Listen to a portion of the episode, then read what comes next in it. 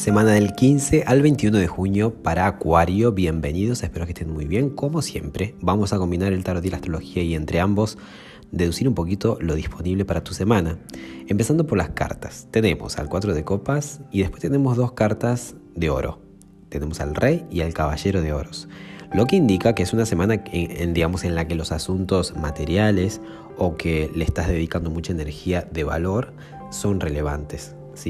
Una semana en la que tal vez tus negocios, tus decisiones en torno a lo, financiero, a lo emocional, a las inversiones, a, aquello que has confiado tanto tiempo, dinero, eh, recursos, intenciones, emociones, bueno, son los que van a tener, van a estar en auge esta semana. Ese 4 de copas ahí habla de un poco, en realidad habla de cierta insatisfacción, no estar conforme. Si bien indica que tenés todo lo que necesitas para estar bien, pleno, plena, conforme y a gusto, porque hablamos de un 4, el 4 es estabilidad. O sea que si querés, podés ya dar gracias y es un poco también lo que te sugieren las cartas, que veas, hagas un inventario de todo lo que lograste y estés, digamos, bien, agradecido, porque estás, digamos, como seguro. Eh, pero es como que no te alcanza, es como que falta. Y entonces hay como cierta cierta inclinación por, a ver, ¿qué puedo hacer? ¿Qué puedo manejar? ¿Cómo puedo invertir? ¿Qué puedo, a renegociar o rever? para justamente hacer que todo esto rinda más o estar mucho más a gusto, mucho más conforme y no tal vez tan aburrido, tan como más de lo mismo como me hace sentir este cuatro de copas.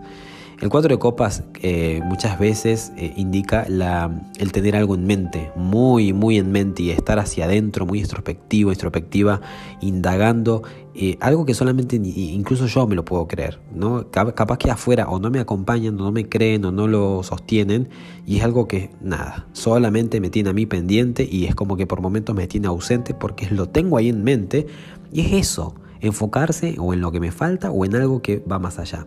Y claro, indica entonces una, jugada un poquito de tu parte bien este, pensada en, qué invierto, en qué no invierto. O sea, ese rey de oros habla de ser un empresario en las decisiones, en las emociones. Y el caballero de oro es antes de invertir, antes de dar un paso, lo tengo que pensar bien, cosa de que me rinda.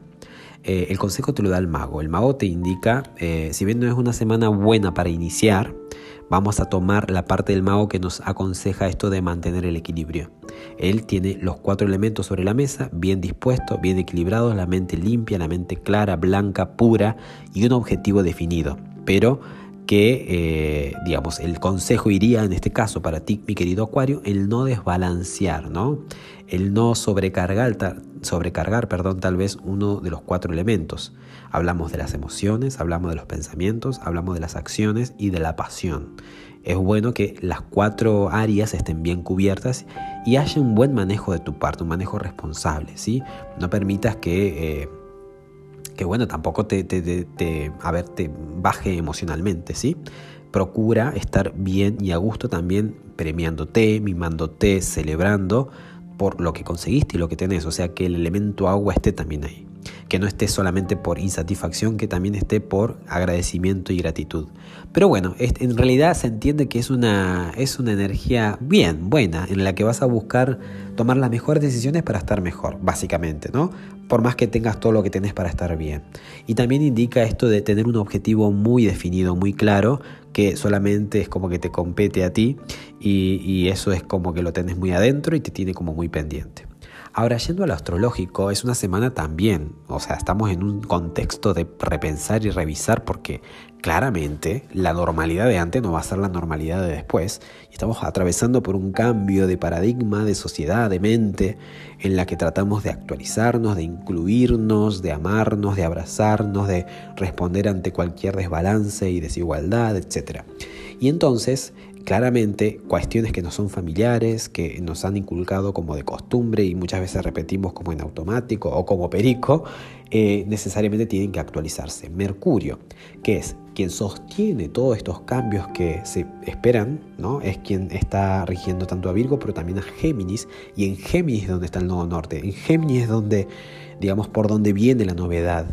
Entonces, es un poco el responsable ¿no? y el que de alguna manera sostiene ese área y está en cáncer buscando un mensaje que nutra, que asiste, con que tenga compasión, no solamente que informe y, y que también nos haga sentir en casa, a gusto, que sane incluso los lazos familiares, empieza a retrogradar. El día jueves 18 de junio, Mercurio, que sostiene todo y, tiene bajo su responsabilidad, vamos a decir, el sostener y el tener ¿no? Eh, que, que, estar permeable y mutable ¿no? con la predisposición de, de, bueno, de variar, de comparar.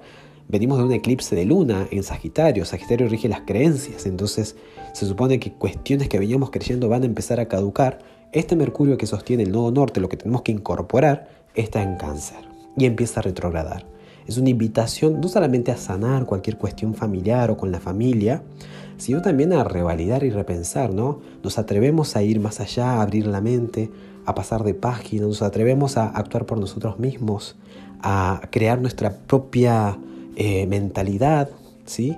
O estamos en automático, porque siempre se hizo así en la familia, ¿no? Cáncer rige la, el folclore, rige este, la tradición, lo que siempre se hizo, el pasado, la memoria, las respuestas inconscientes, la, la cuestión con los padres. Entonces esto de de, digamos, de eh, quedarse ahí en esa zona, en lo, en lo, conocido, ¿no? Porque, no sé, porque eso es muy cáncer y, y, no estar abierto, ¿no? Mentalmente es un poco lo que viene a plantear este Mercurio retro. ¿Sí? Así que va a ser una temporada para un poco estar al orden del día.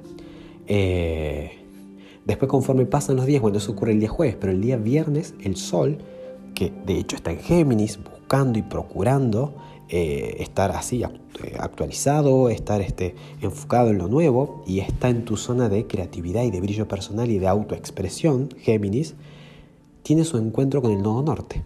Es como si pudiéramos espiar en una ventana, el nodo norte es un portal al futuro, a lo nuevo, y el sol está ahí, es la mente, la mente consciente, la que está aquí ahora y la que puede ver y estar presente en el, de forma objetiva ahí, puede ver por esa ventana lo nuevo, o sea, es consciente, somos conscientes que necesitamos estar abiertos, que se vienen cosas que, que, bueno, tenemos que estar listos y preparados para, eh, digamos, para cabalgarlas de la mejor forma.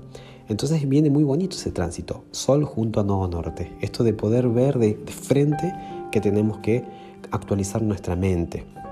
Al día siguiente, el día sábado, eh, el Sol ingresa a Cáncer, eh, por ende también da inicio al solsticio, ya sea de invierno o verano, depende de donde me escuches, que por cierto comienza un ciclo en el que vamos a aprender a balancear nuestras luces y nuestras sombras y viene muy bien esto como para aperturarnos. Y el día domingo, el sol ya estando en cáncer, la luna lo alcanza y ambos dos en cáncer dan lugar al evento de la luna nueva, que ocurre obviamente en cáncer y que siempre ha sido una gran oportunidad para comprometerse, para manifestar algo con una meta.